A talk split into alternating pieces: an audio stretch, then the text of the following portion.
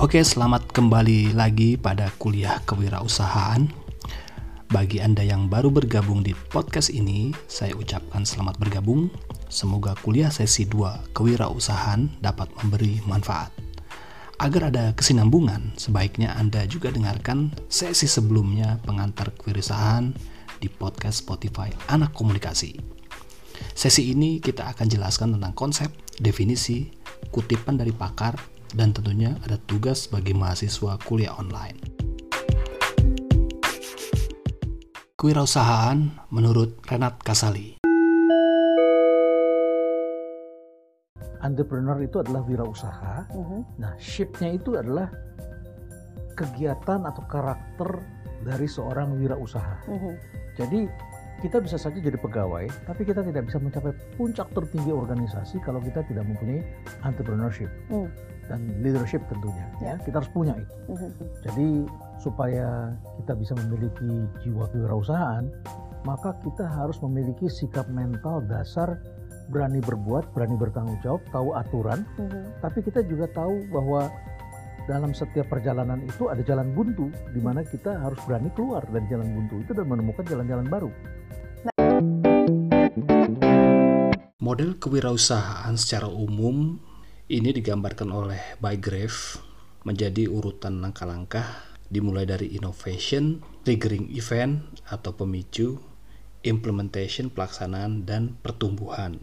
Proses inovasi ini merupakan dari awal ya, inovasi merupakan dorongan atau keinginan orang-orang ingin berprestasi atau semacam motivasi yang digerakkan oleh lingkungan sehingga memunculkan sebuah inovasi.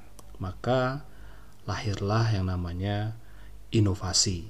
Kemudian langkah berikutnya adalah pemicu.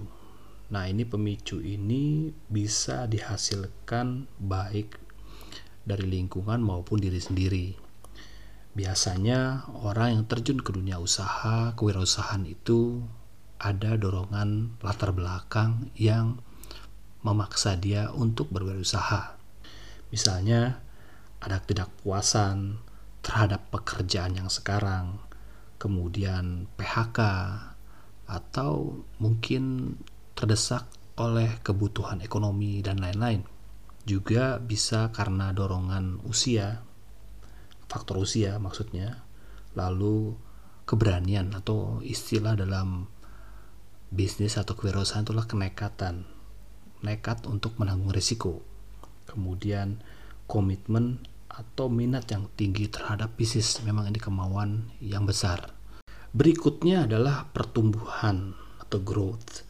Nah, ini juga menjadi salah satu faktor orang terjun ke dunia kewirausahaan karena melihat adanya tim yang kompak dalam menjalankan usaha kewirausahaan itu, kewirausahaan itu sendiri.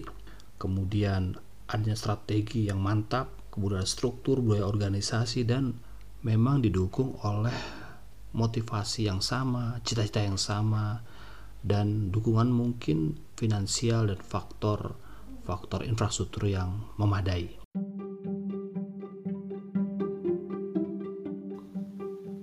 Oke, demikian untuk edisi hari ini. Mata kuliah kewirausahaan kita sambung di edisi berikutnya ke depan.